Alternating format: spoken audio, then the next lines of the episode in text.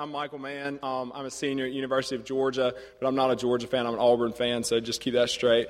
Um, a couple days ago, Bill Hughes asked me just to share kind of um, some things that have been going on in my life over kind of the past semester.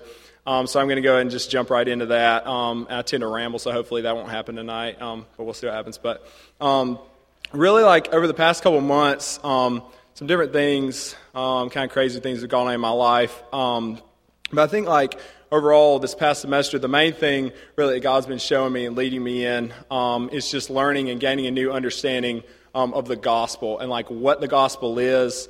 Um, I think a lot of times, especially like I can't speak for you all, but in my life, I read the Bible and I read about like Jesus and the gospel and grace and ideas like this, and I don't really think about like what the gospel is or like what grace is or like what it means on my life.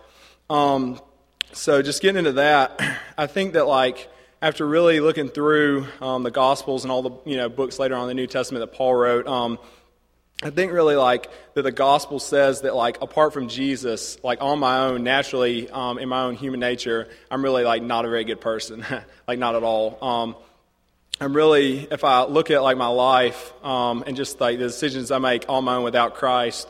Um, I'm pretty selfish. Quite frankly, I'm very wicked. I'm, you know, like the Bible would say, a sinner.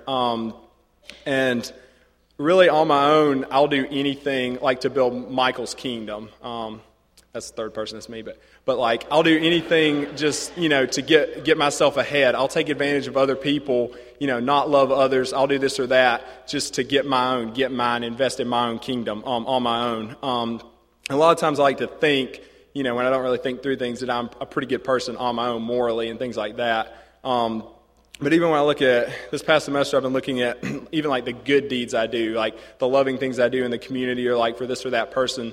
Um, and a lot of times there's like selfish motives behind that, like even wanting to impress people or, you know, get this or that, like our girl's attention and stuff like that. Um, so I think that's what the gospel like says about me. Um, and that's not very good news. But the good news, really, of the gospel, um, this is what I've been living in this semester, is that God still loves me, right? And still has given me grace, even in my, you know, wickedness and imperfections. He still extends that grace to me. Um, it doesn't really make sense, like it's not deserved. I don't earn it or anything like that, but, but um, that's what he extends to me. Um, not because of who I am, but as we all know, just because of Jesus. Um, and the fact that he loves me, you know, enough to give grace is something that really, really blows my mind. um, but there's also a lot of freedom in that. Um, and don't hear me saying that, you know, because I know I'm not naturally a good person and God gives me grace, that means I can do whatever I want. That's not what I'm saying at all. Um, but I think God's grace gives me a freedom to really love others, to really love Christ because He has loved me. Um, God's given me everything I need. I'm taken care of. Like my identity's in Him. He's invested, you know, all this love and grace in His Son's life in me. Um, so I don't have to earn anything. I'm not trying to, you know, do anything like that. I'm, I'm free really to live um, radically for Him, to love, you know, others, to, to share Him, not so I can earn anything again, but just as an overflow um, of kind of of worship, um, just based on on what He's already given me. Um, and there's there's just so much freedom in that. Um, a friend of mine here recently told me he said that religion says we perform so that we will be loved. But the gospel says we have already been loved by Christ. So then we are free to live for Christ and love the world around us. Um, and I think that's kind of our motivation behind the lives we lived. And um, like I said, there's so much freedom in that. Um, as many of you know, um, back in October, just a handful of months ago, um, my mom had been a long battle of cancer and she passed away after that. Um, and that was pretty tough. but just in that, just knowing that, like, the thought that, like, the God of the universe, like, the God that created all of us in the world, that he, he deeply um, and intimately loves me, and he, he intimately loves each one of you. Um, that's huge. Like, there's so much um, freedom and identity in that.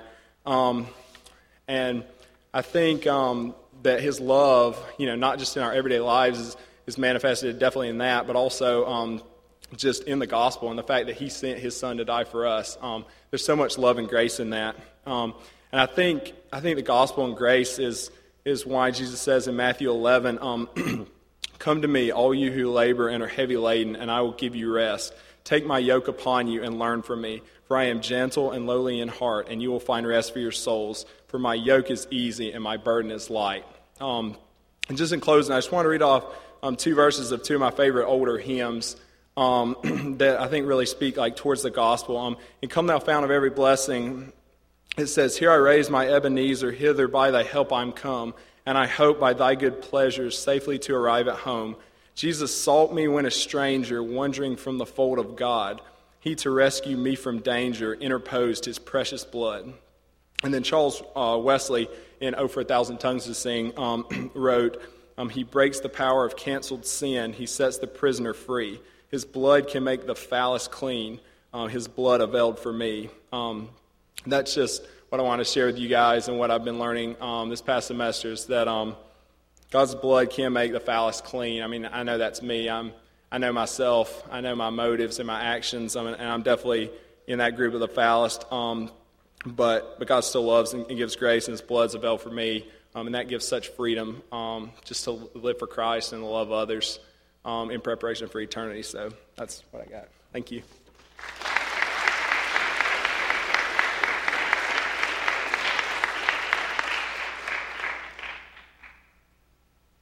Thank you, Michael. It's wonderful to see God working in your life. Any other college students feel so led?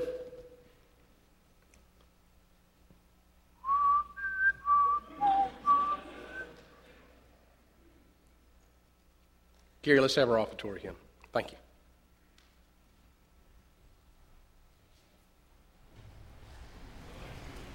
I am grateful that so many of you young people have such a solid foundation in your faith. And we're going to sing about that right now as we sing The Solid Rock. Will you please stand as we sing?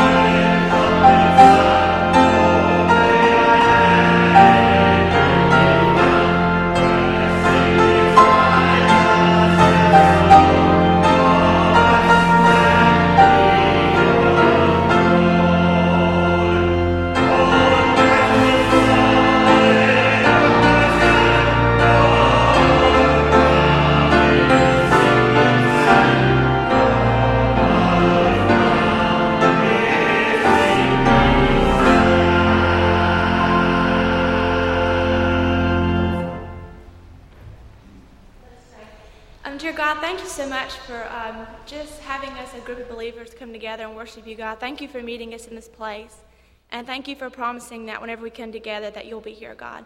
And I just pray that as we give these offerings tonight, God, that our hearts will be cheerful and that we'll be glad to give to your kingdom, God. I pray that um, as we go out this week, God, our hearts will be on fire for you. In your name I pray. Amen.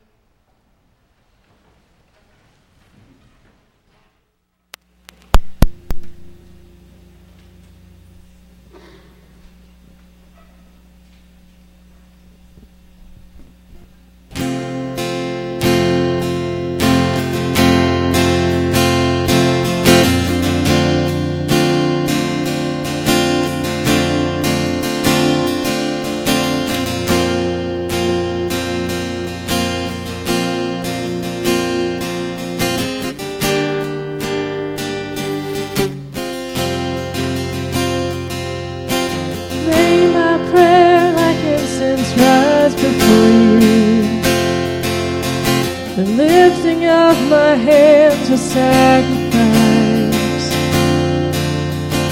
Oh Lord Jesus, turn your eyes upon me. For I know there is mercy in your sight.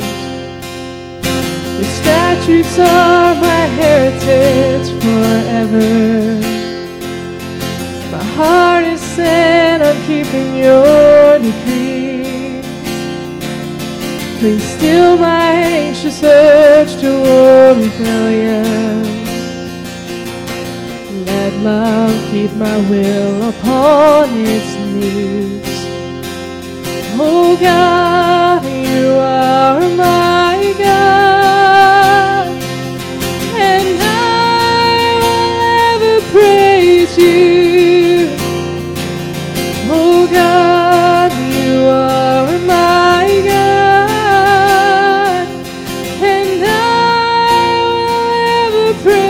To all creation I can see a limit, but your commands are boundless and have none.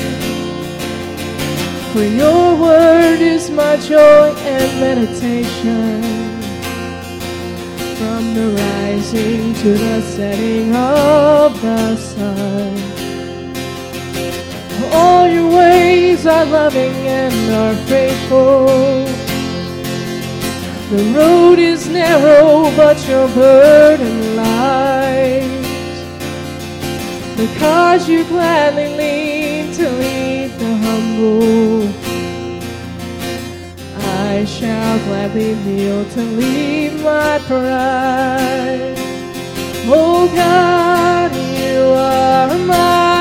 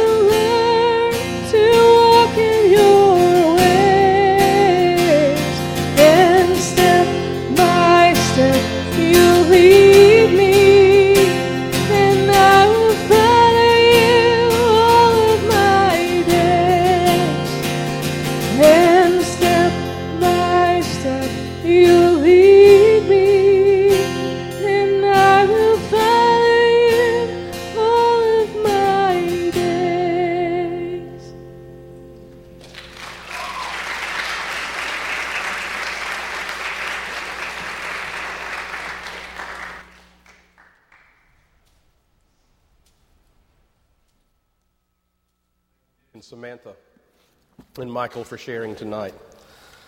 Just a few things I want to say, I guess directed to the college students, something I wanted to say for a long time. And uh, I guess it prompted by conversations Catherine and I have had these past few years while she's been away at college. And uh, how, how those classes that she takes and her Bible studies and relationships and conversations with friends have impacted her faith. Luke 10, 25 through 28. The message is entitled Love God with Your Mind.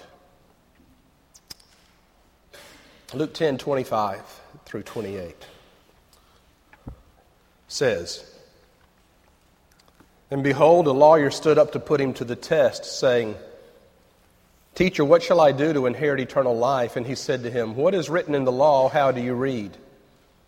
And he answered, You shall love the Lord your God with all your heart, with all your soul, with all your strength, and with all your mind, and your neighbor as yourself. And he said to him, You have answered right. Do this, and you will live. Let's pray. Father, help us to love you with every facet of our being, every corner of our lives. Not just with our emotions and heart, not just with our strength, but love you with our minds too. And that means to study and to think and to reflect and to find out that in doing so our faith is deepened. Thank you for minds and the freedom to think, because by so doing, we find ourselves drawing closer to Thee. In your name we pray. Amen. Well, since this is college night at Christmas, I wanted us to think about loving God with our minds. The lawyer in this passage takes a slight variation on the Old Testament command which is to love God. It comes from Deuteronomy 6. Love God with all your heart, with all your soul, with all your might. He quotes that command to Jesus, and then he adds that we should also love God with our minds. The Old Testament does not distinguish between heart and mind because there is no need. The Hebrew idea of heart includes heart and mind as we think of them today. You know, we know human anatomy better than, than they did 3,000 years ago, so we know where the heart is and we know what its function is, but, but they understood the heart to be the seat of everything in the human body, including the mind. The New Testament spells it out in order to make it even more specific, even clearer, lest there be any doubt, that we are to love God with our entire and our whole being. With all that we are and all that we have, we are to love the Lord our God with as much strength as we can muster in every area of our lives. Maybe you are a little bit like me. I learned in the warm glow of a Christian home to love God with my heart.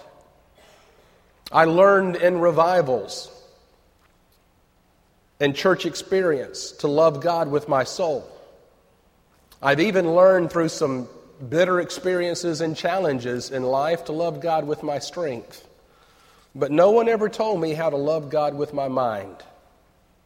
It was not until I began studying the Bible in college and seminary that occurred to me that you could love God with your mind. And whether the idea of mind was in Deuteronomy 6 or not, if we have not loved God with our minds, we have not loved Him with our whole being.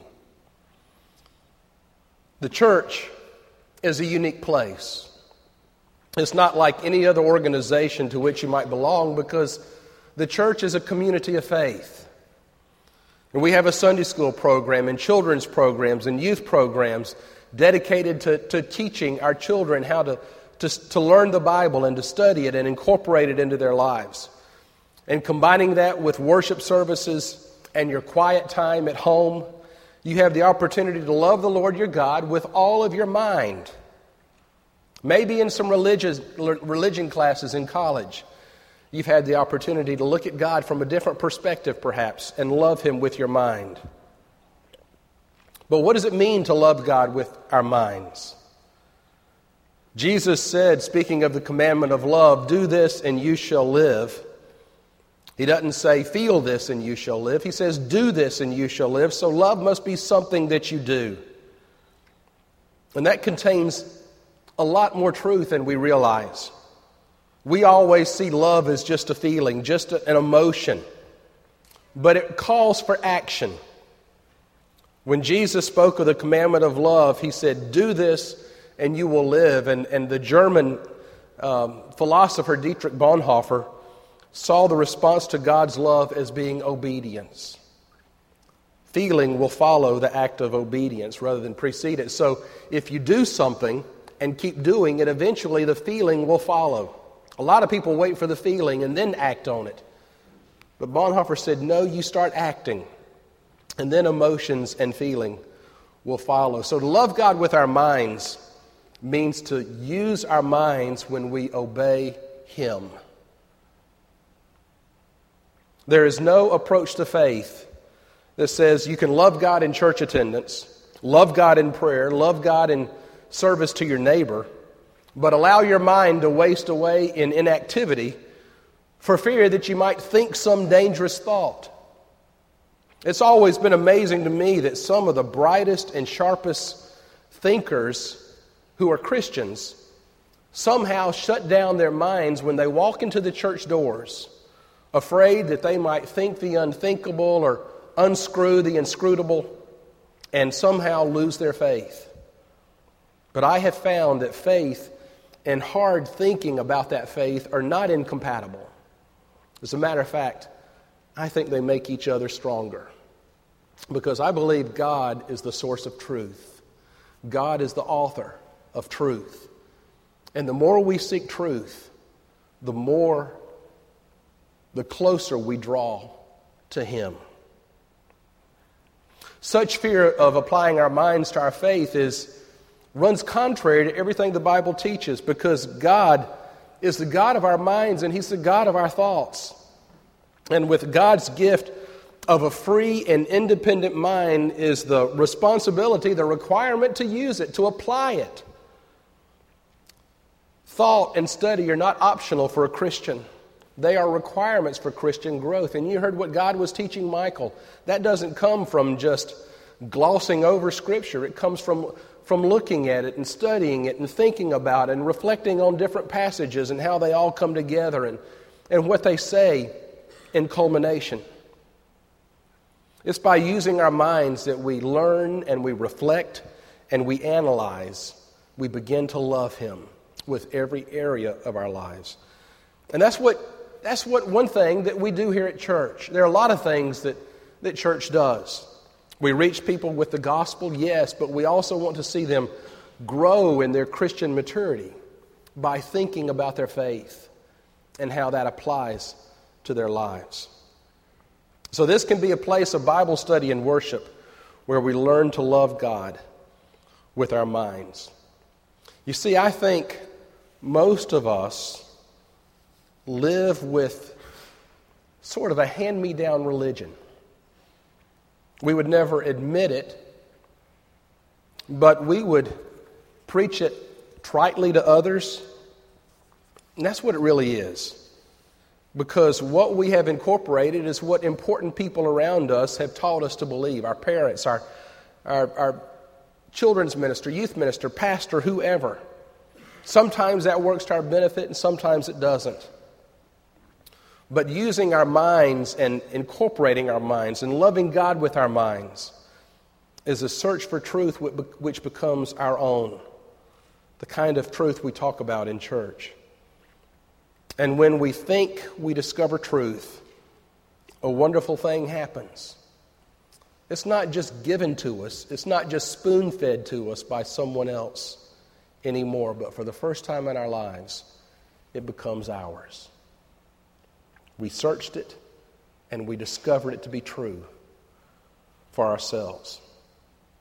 In other words, after hours and days and weeks and years of study, a moment comes when something you have always thought was true, always you always assumed was true, really becomes true for you. I remember uh, the president at Southern Seminary, Duke McCall, held up his Bible and he said, How much of this Bible is yours? And what he was getting at was until you take the pages of Scripture, until you study it and incorporate it into your life, it might be a Bible, but it's never your Bible until you make it your own. Not something that someone has handed you, not something that someone has said, Here, this is true, but, some, but something you have taken and you have studied and you have thought about and discovered, you know what? It is. It's true for me. It has changed my life. Now I know that, that those things that I was taught growing up I know they're true for me. It's not a hand me down religion anymore. It's alive. It's something, it's a foundation that you can build your own faith on. And one day hand down to your children. And then step back and watch with pride as they take those roots that you have given them and watch that, that faith grow and blossom as they make it their own. Your faith becomes alive because you have found it be, to be true for yourself and not something that was, ju- that was just handed down by your parents or by a Sunday school teacher or by a minister. I got to thinking about this about a year and a half ago. Catherine called and she was taking a, a class in college that involved uh, studying the Old Testament. And uh, we talked about some things, and, and uh, she was in the process of taking what she had learned growing up and some other things that she had read, some, some books, um, spiritual books, religious books, and how that incorporates into her own faith and into her own life. And it's been so exciting for me to, to be able to step back and see that faith take root in her. All we could do was plant the seeds. But she has been able to cultivate it and nurture it for her own. And that involves risk. There's no love without risk.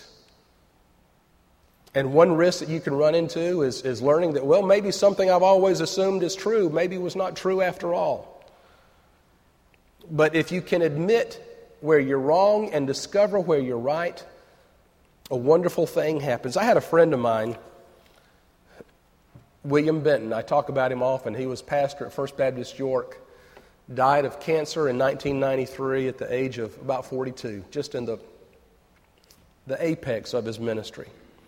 He had a lot of wisdom in his youth. And he said, If you stubbornly think you already know it all and aren't open to any growth and change, you're like a house with all the windows closed. If you don't know anything and you don't know what to stand for, you're like a house with all the windows open. So it's important to know which windows to leave shut and which windows to leave open. Some things we think are not necessarily infallible. We are human, and so we search for truth. Truth that Jesus promised would set us free. We need to not be afraid to admit our errors and absorb new truth. And since God is truth, He will always be there at the end of our search. He's there. And He's beckoning us forward. Trust me. Study, think, reflect, grow. He'll be there at the end of our search. Faith is not destroyed by discovering truth it's deepened by it. God is still God, and He reaches down in His love through Jesus Christ and He redeems me. And I'm human, and I don't understand everything by a long shot. And although I cannot always stand in the face of adversity, I know God still reaches down in His love and mercy and protects me.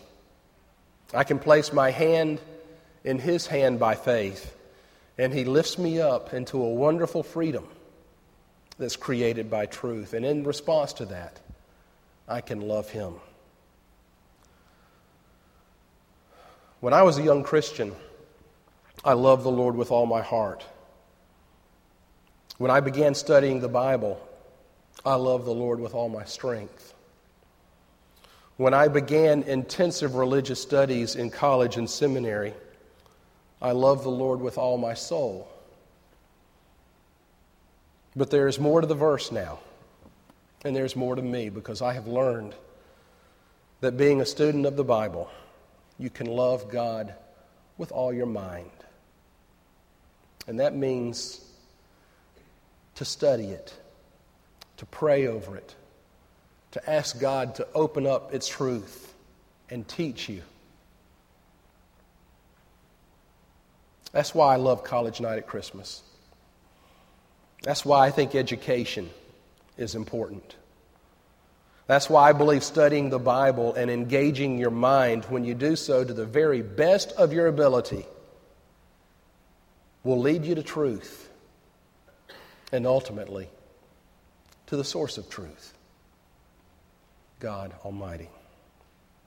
Heart, soul, strength, and mind.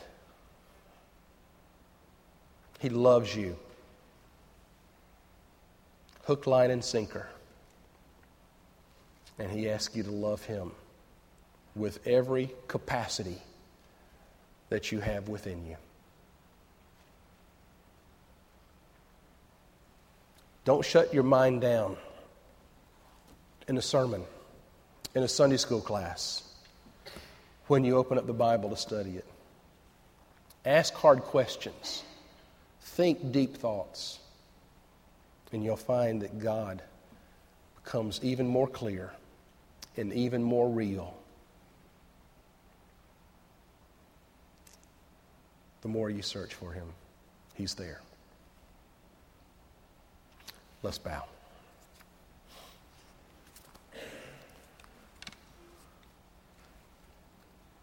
God, I thank you that you reveal yourself so perfectly to us in Scripture.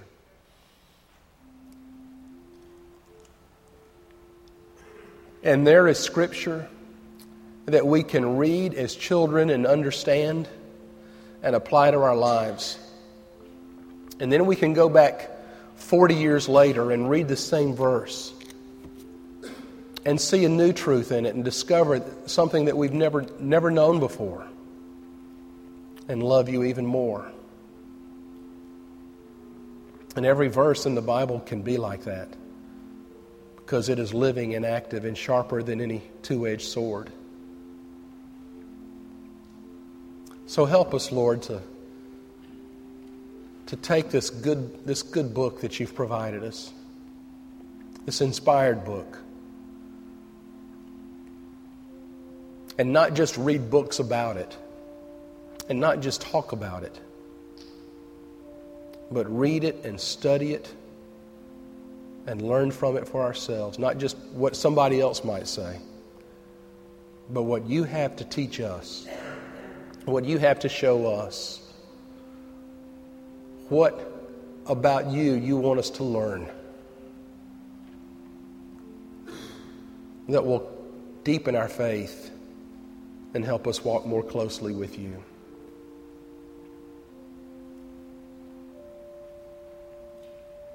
Father, I know there are folks who have fallen away from the church over time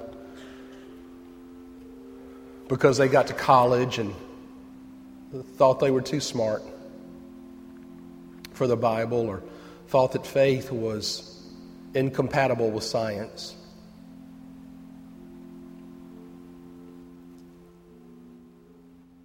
But over and over again,